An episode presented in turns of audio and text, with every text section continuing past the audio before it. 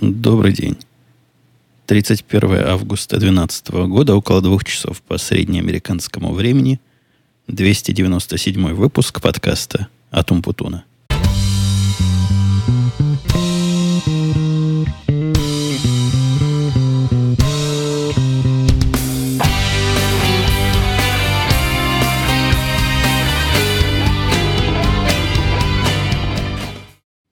У нас сегодня тут за последние дни какой-то пик температуры, по-моему, девяносто пять градусов по местному, а по-русски тридцать один. Я не знаю, девяносто пять и тридцать один, по-моему, разные градусы, но девяносто пять я видел по телевизору, а тридцать один вижу прямо сейчас в компьютере. В связи с этим у меня тут немножко шумновато, работают вентиляторы, я для вашей радости выключил кондиционер, но свою радость совсем уж не могу, свое благополучие совсем уж не могу нарушать, поэтому будем на фоне двух вентиляторов, которые меня обдувают со всех чувствительных сторон. Я перехожу, перехожу, возвращаюсь скорее на свой ежепятничный ритм. Это самый удобный для меня ритм, потому что пятница, вот это время обеденное, это как раз самое спокойное время на неделе. Спокойное и с точки зрения работы, потому что мы, как правило, по пятницам пробуем различные изменения. Пробуем их после пяти часов, и обычно к полудню они уже все готовы и ждут своего часа. И из-за того, что мы пробуем, значит, новое, старое к этому моменту должно работать как часы, потому что нельзя пробовать новое, когда старое под каким-то вопросом. Короче говоря, довольно паузная пауза, и совещания обычно по пятницам у меня не бывает, вот в районе обеда, как-то так сложилось. Ну и семья вне дома. Понятное дело, дочка в школе, бедная. Учится, мучится, там жена по пятницам уезжает.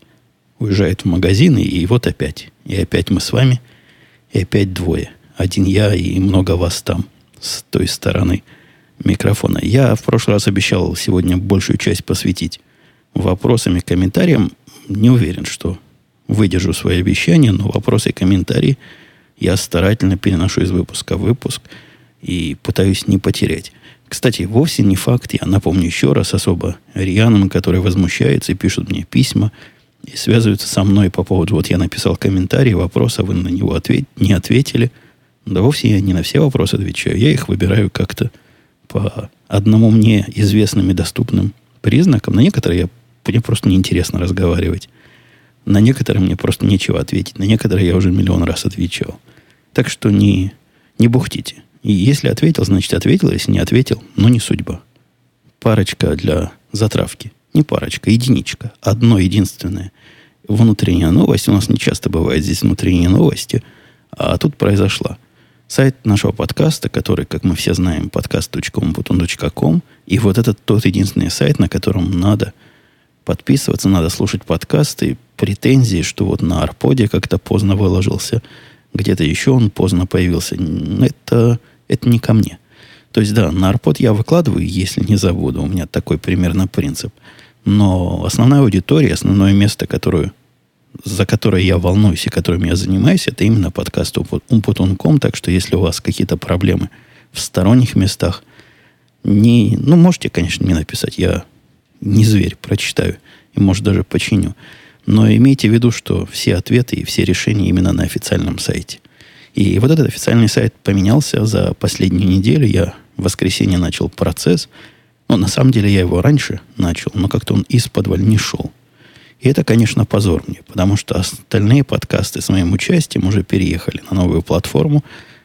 Переехали с блогера, для специалистов скажу, на, на статическую генерацию при помощи особой системы, которая называется Octopress. А сам сайт находится в амазоновском облаке. Лежит там и хорошо лежит. Почему это важно, спросите вы, и зачем тут говорить? Потому что на вид-то сайт мало как изменился. Но он стал как-то построже немножко, по-моему, посимпатичнее, хотя и, и прошлый был неплохой, и я старался какую-то преемственность по возможности сохранить. Из нового, из того, что когда-то было на прошлом сайте, но потом исчезло из-за технических проблем, я вернул сообщение из Google+. В правой колоночке теперь можно смотреть, чего я туда иногда пишу, потому что на это иногда я порой в подкастах ссылаюсь. Ну и, собственно, все. Все остальное как работало, так и работает, разве что стало быстрее, немножко красивее И, по-моему, доступнее всем. Доступнее, я имею в виду, тем, которые были до этого обижены Билайнами и прочими производными Билайна, блокировавшим блогер вместе с миллионами сайтов на них, и в том числе и этот сайт, подкастнопутун точка ком, для многих, для некоторых, был заблокирован. Теперь нет. Теперь мы в Амазоне, и вроде бы пока идиотского решения суда заблокировать весь Амазон в России не принимали, так что будем, будем надеяться на лучшее. По сути, это, по-моему, четвертый переезд наш за историю существования подкаста за семь лет. То есть какие-то мы нестабильные, прыгаем как блоха с места на место. Но хотя четвертый переезд условно, можно так считать. В самом начале сайта не было вообще. То есть первые, наверное, пару десятков выпусков была такая ручная страничка, куда я выкладывал руками ссылочки и, по-моему, даже руками строил фид. Это было нечто временное, и это было в те моменты, когда я еще до конца не знал, насколько долго все это продлится. После того, как я понял, что это продлится долго, я, опять же, пошел по пути наименьшего сопротивления и переехал. Первый наш официальный сайт был таки на блогере. На старом блогере образца две тысячи пятого года, где-то осени две тысячи пятого года, который был сложен, чудовищен и довольно ограничен. Ну, в общем, если кто застал сайт тех времен, он помнит. Что, собственно, и вызвало следующий переезд довольно быстро. Я точно не помню, когда, но довольно скоро мы переехали э, с этого начального блогера на WordPress, на котором жили лет пять, наверное, безбедно. Потом, потом пришлось с него уйти. После того, как наш сайт и остальные мои сайты стали субъектами различных хакерских атак, стали возможны атаки из-за чудовищных ошибок в самом коде этого самого WordPress, этой технически говоря системы, на которой сайты бежали. И вообще обнаружилась плохая совместимость моего понимания, как все должно работать, и как я не должен ходить за сайтами, следить за всеми обновлениями, когда вот выйдет, чтобы не упустить. Они то ой-ой-ой, они то обидят. Ну и тот провайдер, на котором сайт мой находился, тогда тоже оказался какой-то пальцем деланный. Они даже после починки уязвимости в коде отказывались починить уязвимость на их уровне, и это было совершенно что-то ужасное. То есть некоторые страницы перенаправляли на чужие сайты. Короче, ужас и кошмар. Это было где-то в две тысячи одиннадцатом году, по-моему, в начале две тысячи одиннадцатого года. Ну и куда? Пошел я обратно на блогер, благо к этому моменту блогер стал уже совсем другим, совсем другой платформой, мало общего имеющей с той прошлой. Хорошая. Ничего не скажу. Хорошо, мы больше года на нем прожили. И если бы не два момента. Первый момент — это, конечно, мой постоянный страх и постоянная дрожащая рука, когда я открываю сайт подкаста, увидеть, там ли подкаст еще или нет. Я поясню, в чем дело. У меня был блог один на блогере, который я даже... Он не успел даже выйти в свет. Я ничего плохого с ним не делал. Я на нем тренировался, какие-то пытался посты выкладывать. Ну, для специалистов скажу, что это был прообраз, давний-давний прообраз того сайта, который известен как пи точка ком точка путун точка ком. Он ничем не отличался ни от чего. То есть никаких особых признаков злобности там не было. Да и вообще его никто не читал. Про него никто не знал, был исключительно такой внутренний для, для меня и для проверки каких-то своих идей по написанию тех или иных текстов. Этот блог был закрыт. К нему был доступ не мной. Он был закрыт снаружи.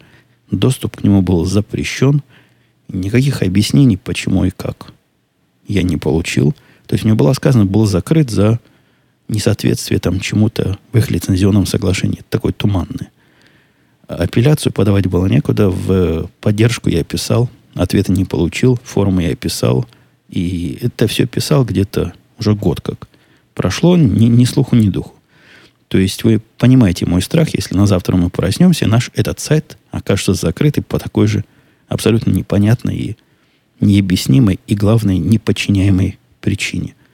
Посему каждый день для меня на, на Гугле был как на часовой мине. Сегодня работает, а завтра взорвется. С другой стороны, мина эта довольно долго не взорвалась, поэтому можно было привыкнуть к тому, что если последний год было хорошо, то, может, и следующий будет неплохо. Хотя, вы понимаете, это не наш параноидальный путь мышления. Ну и вторая причина — это когда около года назад начали блокировать сайты в России, которые на блогере. Это, это серьезная вещь. У меня большая часть аудитории, я скажу, даже большая часть аудитории с территории России. И если все провайдеры начнут выполнять это идиотское решение суда, как выполняет его Билайн и некоторые другие, то просто сайт подкаста окажется частично недоступен многим. А в идеале, ну в идеале российской юриспруденции всем. На нашем новом сайте мы можем переходить с места на место просто в, в миг. Вот моргнем и перейдем. При этом никто перехода из вас не заметит. Для меня переход больше не должен вызывать никаких технических сложностей, потому что сайт, по сути, хранится у меня, а лежит, ну, в каком-то доступном месте. Я понимаю, что это может звучать как вуду и какая-то мистика для нетехнической части аудитории, но просто скажу им, поверьте, теперь все контролирую я. Я и кроме меня никто, и место вот в этом во всем, где меня можно обидеть, и при помощи какой-то уязвимости чего-то вредное сделать, тоже так трудно себе представить. Можно, но трудно. Очень и очень трудно. Вот в нашем конкретном случае придется хакнуть весь Amazon для того, чтобы обидеть нас с вами. В общем, в добрый час нам всем. Мы перешли на новый сайт, и я думаю, на этом тему можно считать завершенной. На сайте есть специальное сообщение, где можно писать свои пожелания, негодования или радость по поводу переезда, а я перейду. Сайт переехал, а я перейду. Перейду к следующей теме. У меня какая неделя была, вы знаете, неудачная. С точки зрения работы это была пустота минус один. Или пустота в какой-то минус первой степени. В общем, пустота умноженная на ноль. Целые недели совещаний, целые, целые дни этих совещаний. У меня дня, когда было меньше трех совещаний, вот кроме сегодня, за прошедшую неделю не было. Причем не все совещания были глупые, но когда после двух часов или двух по два часа совещаний, где я сижу статистом, у меня большинство были таких.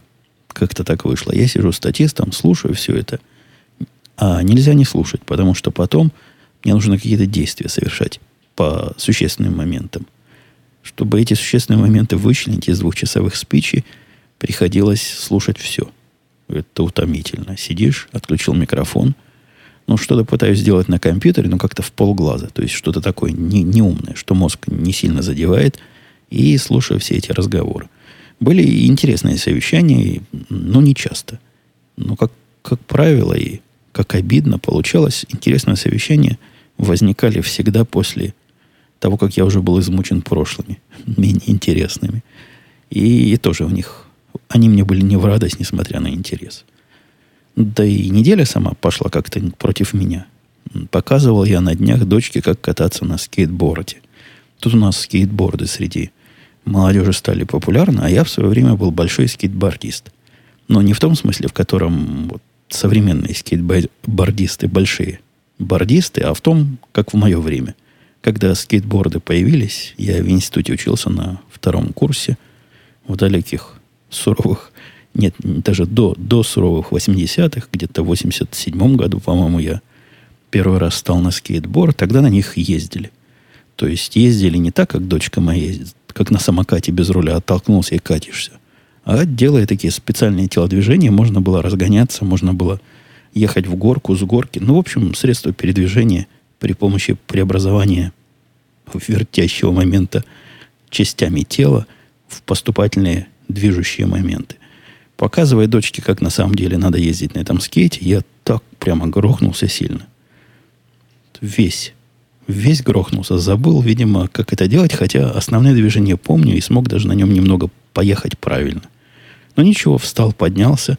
Но это был первый звоночек, что неделя какая-то не моя. Потом, где-то недалеко от этого момента по времени, готовя мясо. То мясо, которое я жарю каждую неделю. И которое вся моя семья ждет с нетерпением и радостью, потому что только так я могу пожарить. Так вот, жаря это мясо, я обжегся или ожегся совершенно страшным образом. Я даже не знаю, что там на меня брызнуло. Сковородка вроде бы сухая, из мяса вроде бы нечем брызгать. Но когда я его переворачивал с боку на бок, чего-то с этой сковородки мне как брызнуло. И забрызгало конкретно и радикально всю правую руку. Ту самую руку, без которой стрелять нельзя. и программировать тоже трудно. Та самая, которая у меня лежит на, не на мышке, я вместо мышки пользуюсь тачпэдом на большом компьютере. И вот рука стала нетрудоспособной совершенно. Но тут я хочу поделиться не, не горем, потому что горе уже прошло, а радостью. Оказывается, все-таки медицина – это не такое шаманство, как нам с вами казалось. После такого сильного ожога, я не помню, что когда-то я так сильно обжигался. Я поначалу даже думал, что придется ехать к ветеринару. В больничку, в, трав, в, трав, в травмопункт. Ну, тут нету травмопунктов, а есть такие скорые прием, скороприемные. Как бы приемные скорой помощи. Можно туда поехать, и там, значит, с тобой разберутся. Вместо скорой помощи я вызвонил мальчика, жена вызвонила, у меня правая рука не работала. И велела ему срочно заехать в аптеку и купить там какое-то средство.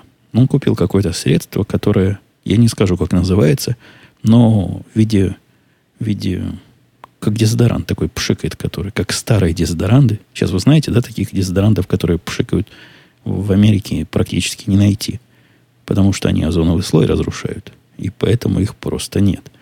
Так вот, вот эта пшикалка, может, она и разрушает озоновый слой. Не знаю, врать не буду, но эффект оказывает поразительный. Рука, которая была обожжена вся после обработки, перестала болеть минут через пять абсолютно. Ну, как будто в меня, в меня морфий, к счастью, не кололи пока, но я подозреваю, что примерно такой эффект. То есть вообще как отрезала. Нормальная рука. Причем настолько отрезала, что через полчаса я уже мог по клавиатуре этой рукой нажимать, не боясь дотронуться до чего-то. И эффект этот оказался не временный, а постоянный. То есть все зажило как на псе. На псе бродячем. И уже на следующий день стали все следы сходить, сходить, сходить. И вот к сегодняшнему дню уже почти все прошло. То есть прошло у нас тут четыре-пять дней. А обширные ожоги как-то сами по себе починились. И я понимаю, что сами по себе они так не починились. Потому что когда последний раз у меня был подобный инцидент, тоже при жарении мяса, гораздо меньшей площади, я мучился недели две. Ходил с этими ранами, и я помню, дня три это болело все. А тут раз, и как отрезал. Волшебная, волшебная сила медицины. Ох, не зря они эту науку развивают. Внезапно у меня на хозяйстве завелся Kindle Fire. Это такой, как iPad, только меньше и хуже. Но это не такой, как Kindle обычный, к которому, наверное, мои слушатели привыкли. Говоря, Kindle представляет устройство на электронных чернилах. Нет, это как планшет. Но он хуже во всем, он меньше во всем. Я даже думал про это дело отдельный гневный подкаст записать, но не буду. Потому что зачем же вам я, который матерюсь весь подкаст подряд? Ни одного хорошего слова про устройство сказать не могу, кроме того, что сделано солидно. Вот все. Кроме солидности, ни одного доброго слова у меня нет. При этом мне там рассказывали в, в Твиттере, когда я так намекнул, что не в большом восторге, мол, я сам не понимаю и не то, значит, взял. Ну, что значит взял? Он мне в подарок достался, случайно. Я его не брал. А, а смотреть надо на другие устройства. Если уж мне на самом деле хочется понять, какой этот самый Android в жизни. У меня как раз к самому Android или к тому, что там поверх Android бежит на, на Kindle Fire, никаких особых претензий нет. Но да, бывают какие-то нелогичные моменты, бывают какие-то странности, бывают какие-то непоследовательности. Но мне лично кажется, что основная проблема это вовсе не в операционной системе, а проблема в программах.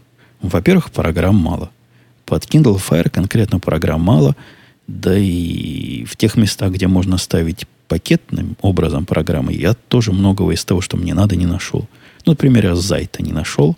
Он есть только для телефонных версий этого самого Андроида.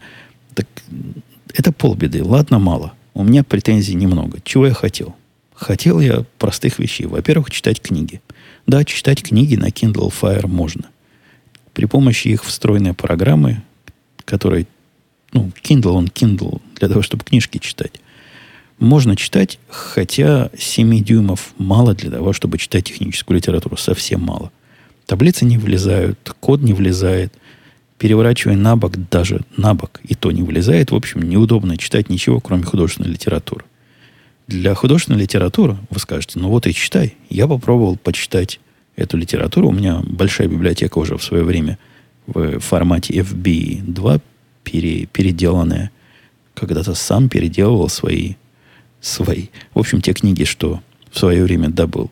И я ей дорожу и всегда с места на место ношу. Тут я попытался ее туда, туда перегнать и поискал, чем же ее читать. Да, есть несколько читать, читалок. Самая популярная, во всяком случае, с точки зрения тех, кто мне рекомендовал, называется эф би Reader, которая совершенно ужасна. То есть она мне напоминает типичную вот программу, которую я дальше увидел. Какая-то странно нелогичная. Управление не такое, как я ожидал. В читалке, где самое главное настроить ее под себя, потому что то, то, во что ты смотришь долго.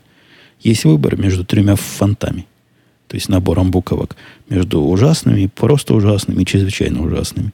И я понимаю, что всего этого могут быть какие-то исторические причины, чтобы оно на всем работало.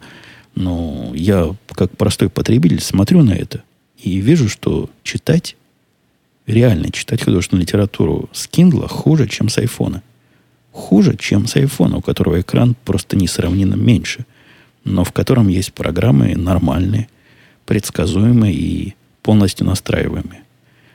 Может, и здесь есть, я не нашел. Но, опять же, если мне так надо было напрягаться, чтобы найти, и даже спрашивать народное население, и в результате я нашел вот это, но мне это говорит о многом. Программы остальные, к которым я привык на, на iPad и, да, и на iPhone, они здесь. Такое впечатление, что сделаны как для граждан второго сорта. Но я не понимаю, каким образом Flipboard, который такая аккуратная, такая вылезная программа, так чудовищно неправильно и странно выглядит на, на Fire. Она ужасна. Но она выглядит, как будто бы ее запустили на телефоне, вытянув, вытянув телефон в размере и совершенно не подумав, что куски площади будут гулять. Совершенно не подумав, что управление в этом самом Fire и в Android какое-то более-менее стандартизированное для программ, что в опции вот так все должны заходить, а не каким-то левым боком. В общем, с каждой программой, которую ставишь, отдельное приключение. Ничего такого, кроме, пожалуй, программы для просмотра видео, для просмотра Netflix, к чему у меня нет претензий, я не нашел. Да и здесь тоже. Отсутствие аппаратной громкости и необходимость тыкать в экран для того, чтобы сделать тише, громче, а при этом экран иногда останавливается. Иногда я даже какой-то жест, наверное, сделал, даже вышел. Тоже не могу стопроцентно сказать, что вот хорошая программа.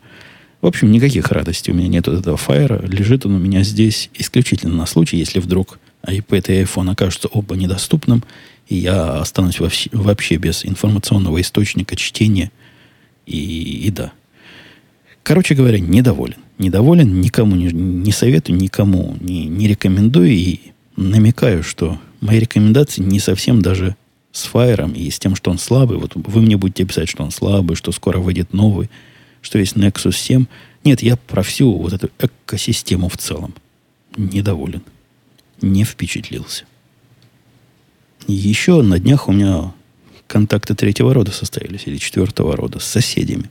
Обычно контакт у нас первого рода, то есть соседи приводят детей к нам, или мы приводим к ним детей. Ну, и у нас, и у них есть дети, которые иногда друг с другом играют, хотя как-то вот эти соседи, что справа, как раз те, о которых речь идет, у них с точки зрения детей неудачно.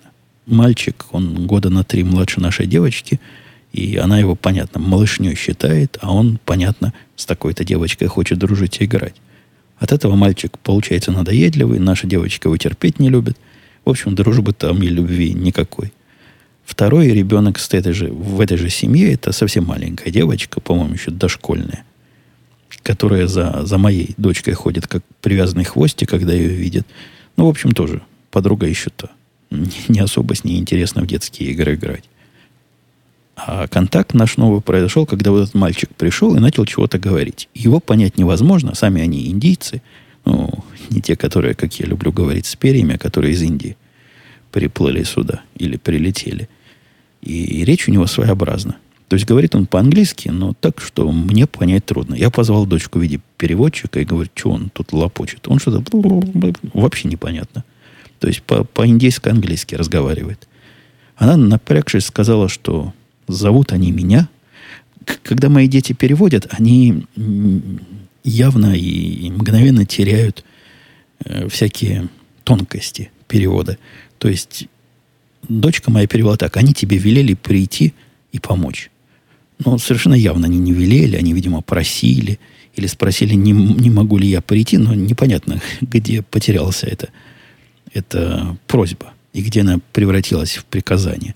То ли это мальчик так на своем языке сказал, то ли это девочка моя так вычленила из его плохо разбираемого набора слов. Ну, то ли ее перевод на русский язык, что, мне кажется, скорее, скорее всего, и, видимо, самая популярная по правдоподобности версия. Я вовсе не обиделся, что приказывают индейцы. Нет, я понял сложности перевода и донесения информации. Пошел, значит, смотреть, что у них не так. Где ж помощь? Тут еще жена пришла, говорит, ой, пойди помоги. У соседки муж в командировке, она тут без, без мужчины, может, какая-то мужская помощь нужна. Пошла туда, оказалось, с мужчинами все в порядке. Полный дом мужчин. То есть она дома, мать ее дома, как раз они из Индии приехали, гостюют. Отец, я не знаю, то ли ее, в общем, женщина и мужчина пожилого возраста, родители либо ее, либо мужа здесь, и муж тут как тут здесь. Я с ним пару раз виделся, даже ручкался как-то. В общем, она говорит, ой, а я не, не тебя звала, я сына твоего звала. Когда-то у нас тут гараж поломался, а твой сын могучий его починил. Не мог бы и ты починить. Я говорю, ну как же, сына нет, он на работе, лучше, что у тебя есть, это я, давай попробуем. Стоят индейцы, целая компания индейцев, вот я же посчитал их четыре. И стоит гараж, который приоткрылся где-то на, не знаю, сантиметров тридцать снизу, а им срочно ехать надо. Срочно везти этих бабушек и дедушек в аэропорт. И вот машины в гараже, они выехать не могут. В растерянности, ну, дикая. Просто стоят остолбенелые, руки на себе заламывают. Особенно бабушка это говорит, ой, как же мы будем? Мы же тут в гараже застряли навечно, как же будем? Причитают. Никаких активных действий. Мужик здоровый, мужик здоровее меня. И не пытается предпринять. Не работает, и все. Вот, значит, пришел соседский дядя, сейчас починит. Я посмотрел со всех сторон. Ну, в гаражах я небольшой специалист. Вы помните мою историю, когда я сломал гаражные двери в своем старом доме. Вот это мой самый продвинутый опыт с гаражами. Ну, чтобы понять, как там цепь крутит и за что она цепляется, большого ума не надо. Поглядел, посмотрел, должно работать. Не работает. Они все пытаются включить-выключить, но это не компьютер, это не программа, здесь не проходит трюк. Я говорю мужику, ну, а что думать, давай... Толкать надо. Он говорит, как же так? Она, наверное, тяжелая. Ну, чего тяжелая-то? Толкать. Думать нечего. Взялись мы вдвоем за эту дверь. Да, в принципе, один бы мог, если как следует взялся. Дверь тяжелая. Ну, реально тяжелая. Но их там было четыре. Четыре индейца. Вполне могли бы и без меня. В общем, со мной мы ее подняли вверх. Зафиксировали замечательно вверху. Уехали они куда надо. Вот решили проблему. Я потом мальчика спрашивал. Говорю, а ты как решал? Он говорит, да так же. Пришел. Они стоят. Руки заламывает. Я дверь подтянул наверх. Ну, ну и все. Так и решил. Еще был у них вариант, о котором, похоже, они совершенно не подумали. Могли бы к нам прийти попросить машину. Если уж срочно съехать, съездить куда-то надо, ну, кто бы отказал. По-соседски садитесь, езжайте. По-моему, это, это нормально. Но вот нет. Оказались они какие-то технически непродвинутые и жизненно недогадливые. И последняя тема, перед тем, как перейду к вопросам, я внимательно смотрю. А эта тема тоже с вопросами связана, потому что мне пришли целый ряд похожих, но странных вопросов. Почему в предвыборной кампании так сильно муссируется русская тема? Реальные такие вопросы я не придумал. Я бы такого сам не додумался. Один даже человек письмо написал длинное, где объясняет, почему. Ну, объяснение настолько... далеки от реалий, что я их и зачитывать не буду. Так вот, это меня навело на тему предвыборной борьбы, которая у нас здесь, в Америке, происходит. Я не буду в нее сильно углубляться. Зачем вам наши предвыборные страсти? Но из песни слов не выкинешь. Через чуть больше, чем два месяца будут выборы президента, в которых я первый раз могу и, конечно, буду участвовать, и жену заставлю. Мальчика вот не могу заставить, видите, он не гражданин еще, не успеет. За пару месяцев огражданец. Шансов, что мы победим, конечно, мало. Мы победим, я имею в виду, я и жена в нашем штате. Но нельзя сидеть на пузе и ждать, или лежать на пузе, сидеть на попе и ждать, пока кто-то другой за нас решит. Нет. Пойдем, сделаем все, что можем. Я смотрел с э, вниманием, ну, практически как на баскетбол. Как у нас замечательное зрелище, интересное и захватывающее. мероприятие, которое сейчас происходит, эр эн си называется, Республиканский национальный конгресс, по-моему, так можно перевести. Ну, примерно. В общем, съезд партии. Говоря по-русски, для тех, кто в Советском Союзе живал, знает, что это такое. Такой типичный съезд республиканской партии, который происходит вот до выборов и на котором формально должны одобрить или предложить тому или иному кандидату идти от этой партии на выборы. Три дня это мероприятие происходит. Выглядит оно как целая череда речей. Разные люди выходят и читают речи. Некоторые читают речи, а некоторые, и это считается у них дико круто. Это я вам не могу передать, когда вышла Кондолиза Райс и начала рассказывать речь просто по памяти. Но у нее там была бумажка, она в нее посматривала. Это тут все просто в восторге в полнейшем. То есть то, что я с вами делаю каждую неделю последние семь лет, для политиков считается чем-то из ряда вон. У них речи не из головы и по написанному. То есть там телепромптер стоит. Забавно смотреть на их общий паттерн выступления. И они же работают на камеру, то есть они должны знать, где камеры. Камеры, судя вот по поведению, а я много смотрел этой передачки, стоят в трех местах. Одна слева, одна справа и одна в центре.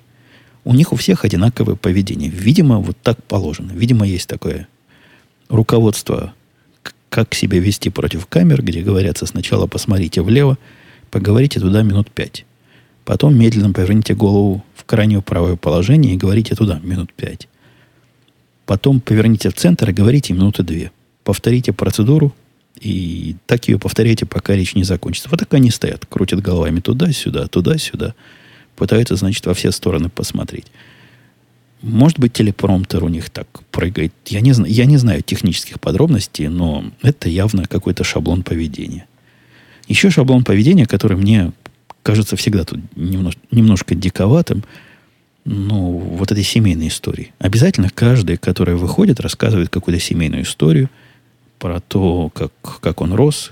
Как, вот даже Кондолиза рассказала, какая она была несчастная девочка, но мама ей говорила: вот мы тебе бургер купить не можем, но когда-нибудь ты станешь президентом. Ну, президентом она не стала, но видите, кем стала, тем и стала. Кем она у нас была? Министром внутренних дел, да, по-русски говоря. Или каким-то министром, секретарев чего-то она была при прошлом президенте. В общем, до больших. До больших женщин эта девочка доросла. И из тех, кто не читал по бумажке, еще был Клинт Иствуд. Знаете, такой. Ну, он известный артист был, а теперь, по-моему, известный режиссер. Он тоже явно не по бумажке, он целое представление устроил. Разговор с невидимым Обамой. И время от времени ему Обама вот тут невидимый, невидимо говорил всякие неприличности. На что он отвечал: нет, я не могу это сам собой сделать. Нет, как не про... не, я не заткнусь. В общем, было довольно смешно. Ну, такой простой юмор, но смешно. Основные речи выдвигали, конечно, самые главные наши. Главные наши лидеры этой всего. Всего. Наше все. То есть наш кандидат в президенты и его кандидат, ну, его пара. То есть тот, который пойдет в вице-президент, если, если Митром не станет президентом. Хорошая пара. Вот просто речи были... Залюбуешься. Я залюбовался. Хорошо сделанные речи, явно продуманные и понятно, на кого направлены. И вот в этом смысле, когда говорят, почему все вокруг России крутится, действительно там Россия упоминалась. В речи Пола Райана он, по-моему, два раза упоминал Россию. Это наш будущий, я надеюсь, вице-президент. Первый раз он упомянул Россию в том контексте, что доколе будет продолжаться, что разные, значит, странные места. Он не сказал их козлами, никак не обидел. Но, говорит, разные странные места типа Китая и России будут блокировать наши решения. В странной же организации, которая ООН. Ну, да. По поводу стран организации ООН я с ним более чем согласен. По-моему, это богодельно уже давно. Пора к чертовой матери разогнать. Второй раз он вспомнил про Россию в каком-то ироническом ключе. Я не помню. Но помню, что Пол Райан два раза Россию вот так упомянул за время своего выступления мельком. А наш кандидат в президенты один раз. Он, когда ругал Обаму, ну, а вся, во всякой речи там обязательно надо Обаму поругать, потому что зачем пришел туда, если Обаму не поругать? Он, когда его ругал, припомнил ему обещание, за, за которым застали Обаму при не до конца выключен на микрофоне, что он Путину пообещал, просил передать Путину, что, мол, после выборов они с ним как следует поговорят, он будет более flexible. То есть пойдет на разные уступки, но уже после выборов. Это было еще одно секундное упоминание. По-моему, наш будущий президент сказал, что, я имею в виду Ромни, наш будущий президент, по-моему, сказал, что теперь в отношениях с Россией мы будем, значит, у нас будет предсказуемость и четкость, или жесткость, или, ну, что-то такое, вместо, значит, вот этой самой подпольного и подспудного согласия идти на всяческие уступки. Вот это все было упоминание, так что вы особо не, не фантазируйте, не крутится весь этот конгресс, не крутятся все выборы вокруг э, российской персоны и, или российской державы, или российской империи. По поводу империи, кстати, мы с вами оказались так вот мы, Россия и Америка, глядя на эти дебаты, я понял, что все-таки как мы похожи. Как же мы похожи. А обе мессианские какие-то страны. У России, ну, совершенно явно есть миссия. Вы понимаете, да, миссия не, нести просвещение, как-то решать проблемы. В, в России именно находятся ответы на все вопросы. Есть такая миссия. В Америке тоже есть миссия, она известная какая, да, нести свободу во весь мир. И как-то со стороны России американскую миссию не любят, со стороны Америки российскую миссию игнорируют. Но, тем не менее, в этих выступлениях совершенно э, искренне звучало недоумение, как же мы, мы та самая Америка, мы та самая лучшая, черт побери, в мире страна. От, отступаем от своих позиций, и мы больше не мировой лидер, не несем, значит, мы свет. То есть, такое просветительское сильное начало у всех. И я вам говорю, это искренне. Это не потому, чтобы простые объяснения, которые мне могут сказать, чтобы нефть во всем мире захватить или еще чего-то. Нет, вот действительно у людей есть такое сильное просветительское желание нести свет свободы в массы различных босиков. Я вовсе это не, не приветствую. То есть, мне кажется, это должно быть прагматично, но это уже совсем другая история. Я не про свое мнение на политику здесь говорю. Из смешного... Ну, речи, да, были хорошие, я сказал, серьезные, хорошие речи. Я их сначала смотрел в прямом эфире, потом еще на Fox News пересмотрел, чего вы можете тоже сделать, по-моему, Fox News сайт, да и прочие другие сайты доступны всем, кто понимает на иностранном языке. Вот меньше только читайте переводов и всяких рассказок на, в русской прессе. Там такое написали, я, по-моему, где-то я читал на газете .ру или на Ленте.ру, на каком-то, казалось бы, приличном издании. Ну, такое впечатление, что мы с ними разные речи смотрели. Был там прикол, конечно. И не один прикол, но один из кандидатов, не кандидатов, один из выступающих вышел и, видимо, забыл, зачем его пригласили. Такой толстый, толстый, кругленький, забавно выглядящий губернатор, по-моему, губернатор Нью-Джерси штата. И он там, вместо того, чтобы рассказывать, почему, значит, надо... нам власть брать, и почему Ромни наше все, а почему Обама это полный отстой. Ну, собственно, для того и звали. Чего ты пришел-то на эту сходку? Он рассказывал про себя, исключительно про себя, про свои успехи и про то, какой он молодец, и какой он молодец еще раз. Это не один я заметил, там многие из комментаторов, и с правой, и с левой стороны тоже удивлялись. А по, а по фигеям этого всего дела было, конечно, когда вышли два генеральных прокурора одновременно, причем один генеральный прокурор и одна генеральная прокурорша. Генеральная прокурорша вполне можно во взрослых фильмах сниматься. Она была... Ну, она, во-первых, молодая. Она, по-моему, самая молодая из прокурорш. А во-вторых, была в такой форме. Я не знаю, как это называется. Ну, по-моему, в похожих формах ходили летчики в моем любимом сериале «Космолетчики» «Battlestar Galactica». Вот примерно так она была одета. И они вместе с мужиком, с этим, с другим прокурором, одновременно в микрофон говорили. Ну, одновременно плохо в один микрофон получается, поэтому у них была эта речевка поставлена так, на пару. Смотрелось, ну, прикомично. Ну, то есть, мне бы казалось, что их на разогрев публики стоит выпускать, чтобы посмеяться. А вот эта, вот эта девушка, женщина, прокурорша, время от времени еще какие-то заученные действия руками производила. Как-то ее выкидывала, как-то ей указывала. Ну, смотрелось с точки зрения режиссуры так себе. Особенно, когда они друг друга приобнимают для того, чтобы, ну, по плану отодвинуть от микрофона. в этот момент напоминали рабочую и колхозника. Рабочие или рабочие колхозницы. Ну, вот этот мосфильмовский значок, знаете, вот вдвоем. Очень они забавно смотрелись. Вот, на, на этом нашу американскую политформацию считаю завершенной. Смотрю на время, ужасаюсь. И как же я, и как же я опять. Давайте все-таки возьмем за вопросы. Возьмемся за вопросы. Максим, или утверждение, Максим говорил, ну как же так? Мыться надо было до бассейна, и после бассейна в СССР всегда так было. Мне многие сказали про это, когда я удивился по поводу душа до бассейна. Мне рассказали в, в умеренных словах, что, в принципе, я идиот, и так везде и всегда.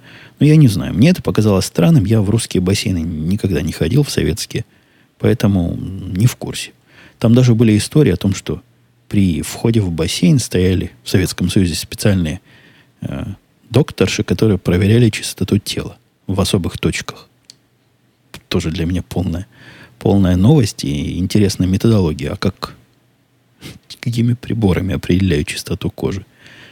Еще один слушатель со странным, очень со странным ником Пирл, в общем, сложное какое-то Пирл, говорит: Евгений, как вы относитесь к психофизическим воздействиям на человека при решении каких-то вопросов в спорах? Употребляете ли какие-то элементы в работе для управления людьми? Дает какую-то ссылку, видимо, как управлять и как защищаться, и спрашивает, значит, защищаюсь ли я? И как я вообще отношусь к подобному? С трудом отношусь к подобному, с, с известным скепсисом. То есть, я вполне представляю, что манипулировать людьми можно, и люди с определенной психикой поддаются легкой манипуляции, люди с другой психикой тоже могут поддаваться, но мне кажется, любой взрослый и вдумчивый человек может понять, когда им манипулируют. И я вполне с пониманием отношусь к таким методикам, потому что иногда приходится... Ну, когда ты говоришь собеседнику, иногда не то, что ты думаешь, то, что он ожидает услышать, потому что надеешься на то или иное развитие событий, это, по сути, есть уже манипуляция.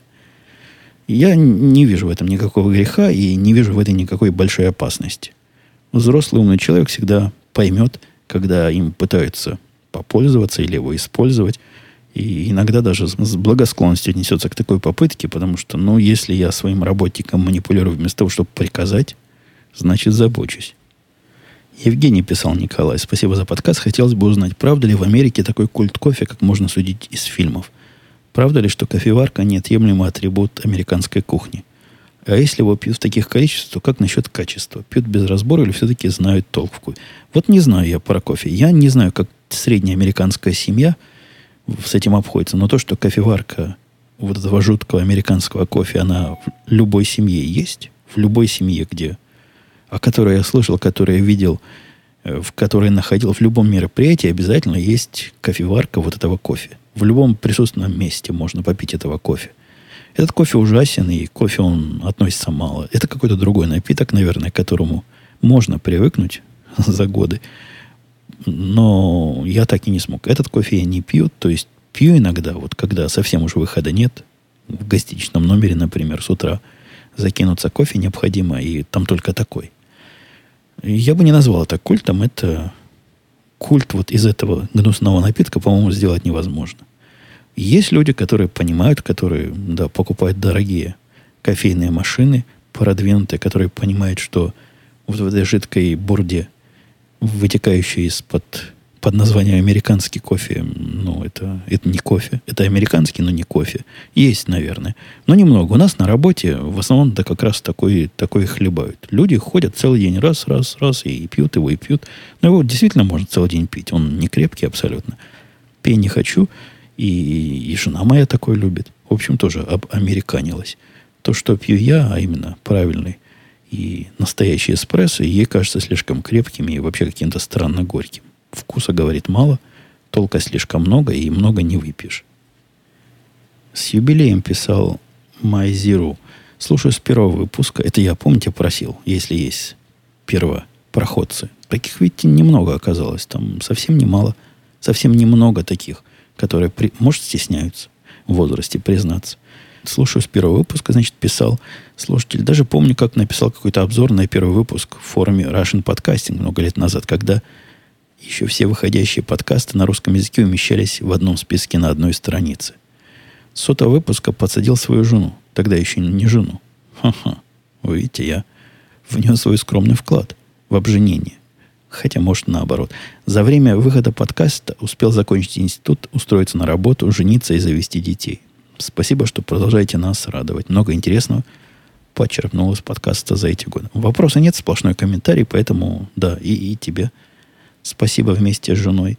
Пойдем на следующий. Следующий был еще один Вячеслав. Нет, тут был не Вячеслав, тут был неизвестно кто, только ник. Вячеслав рассказывал, что помнит даже самый первый выпуск, а затем второй, две недели спустя. В нем ты рассказывал, что раздумал делать следующий подкаст, держался две недели, но все-таки потянуло. Да-да, как сейчас помню, сломался.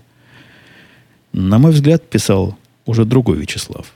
Ваше утверждение про широкую неподготовленную аудиторию для данного подкаста не совсем верно. Скорее всего, если провести опрос, то окажется, что большинство аудитории все же пересекается с радио Ти, отлично пойму технические детали.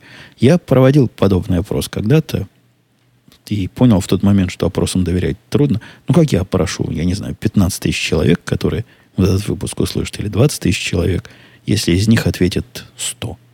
Причем сто наверняка, которые ответят, будут те самые, которые хотят, чтобы были технические детали. А те, которые про технические детали и слушать сто лет бы не слушали, могут и не знать даже, как на сайт заходить, если у этого подкаста сайт, им просто приходит в телефон или, или в другое место. Да и вообще, людям не техническим лень всякими техническими глупостями заморачиваться. Поэтому я не могу себе представить репрезентативную выборку, как провести, да и я вполне своему чутью в этом смысле доверяю. Гимлес говорил, что чем вызвана, спрашивал, чем вызвана болезнь, не болезнь, боязнь, которая, конечно, болезнь с моей стороны, отправлять дочку самостоятельно в кино. У вас же вроде очень хороший район, и при всем желании ничего плохого с ребенком случиться не может. Или это все особенности американской борьбы с педофилией? Да нет, это все чокнутый папаша. Я уже рассказывал. Ну, другие родители, вот у наших соседей, дети вообще как трава сорная растут, и ничего с ними не случается, ходят куда хотят, хотя гораздо младше нашей девочки. Нет, тут у нас чокнутая семейка, я, да и жена, в общем, мне подстать. Петр, не Петр, Олег. Здравствуйте, я сильно извиняюсь, писал Олег. Это, конечно же, ваше личное дело, писал тот же самый Олег. Но почему же живете в этой напервильской деревеньке, а не в Большом Чикаго? Это было бы как-то привычнее и естественнее для бывшего советского человека, горожанина. Ведь в городе кипит жизнь, а в деревне все как-то уныло и скучно. Вы знаете, мне кипения жизни хватает. И, и изнутри. Мне и, и снаружи особое кипение не надо, да я не очень понимаю разницы. Деревня это... Может, я когда деревни называю, на первый у вас возникает впечатление каких-то бескрайних полей и коров, которые тут пасутся. Нет, деревня – это просто такое место для жизни, где не многоэтажные дома, а одноэтажные. Хотя и многоэтажные в определенных местах встретить можно. Ничем особо другим принципиальным деревня от города не отличается. Не то, что нам надо к колонке ходить за водой, или газ где-то в километре от нас проходит, и нужно, значит, воровским путем. Это, это я из своей жизни вспоминаю, как я жил в частных домах в России. Не, ничего этого не надо. Даже, даже туалета во дворе не надо. Он есть в доме. В общем, практически жизнь в деревенском доме мало отличается от городской. Ну, и да, наверное, в городе можно жить. Наверное, там на расстоянии пешей дистанции можно до чего-то дойти. У нас можно только доехать. Мне это кажется мало принципиальным, да и я... Моя мечта всегда была жить на острове. То есть, чтобы у меня был... Я же, и как все, как и все мы, как многие из людей моей профессии, мы интроверты такие. И на острове это мечта, действительно. Вот пока я живу практически, ну, чуть ли не на острове, это самое близкое к острову, что я сейчас себе могу позволить. А город в этом смысле как небо и земля. От острова моей мечты. Поразительно писал Модда на Мак, слушатели. Насколько страна, развитая в одной области, может быть недоразвита в других. Я живу в Санкт-Петербурге и получаю unlimited пятьдесят мегабит. Он про интернет говорит. За десять долларов. А сто мегабайт в день по три... Ну, ну ладно, значит, Unlimited он получает за десять долларов, и можно было бы списать, говорит он, это на бедность населения России относительно США, но вещи, электроника и авто у вас дешевле. Ну, замечательно. Какие-то вещи дешевле, какие-то вещи дороже. Я не думаю, про, что бедность населения можно так мерить. Померите бедность по среднему доходу на семью. Я думаю, ну, сколько у нас тут доход средний? пятьдесят, по-моему, сейчас тысяч в год. Является ли это соизмеримым со средним доходом в Санкт-Петербурге? Я не знаю. Я просто не знаю. Мне просто это видится более подходящей меркой. С другой стороны, когда я рассказывал про интернет, ну, не все скоростью меряется. Мне и... Я, вы видели, спокойно отнесся к тому, что скорость упала в два раза. Потому что скорости достаточно. Для, для меня в этом бизнес-интернете важнее гораздо его поддержка.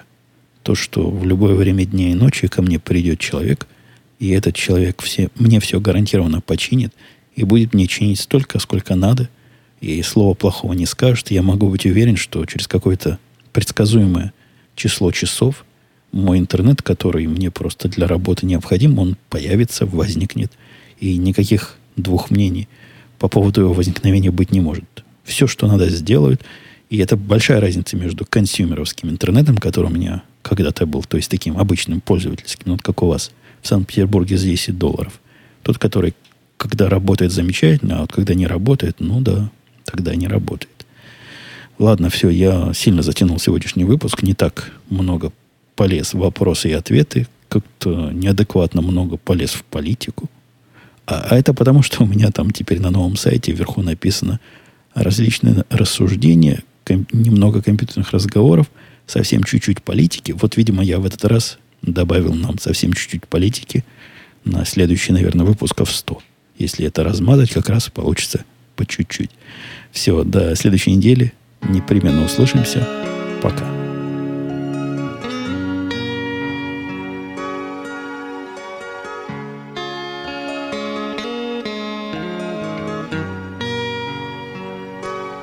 When you look around and everybody has somebody but you, makes you feel so alone. See them holding hands, stealing kisses, doing things for two. Seems you're always on your own, and it's been such a long time since someone cared. Such a long time since someone held you and loved you. Such a long time. When will you find it again? Wishing for someone in your life, for someone in your life, for someone in your life to love you.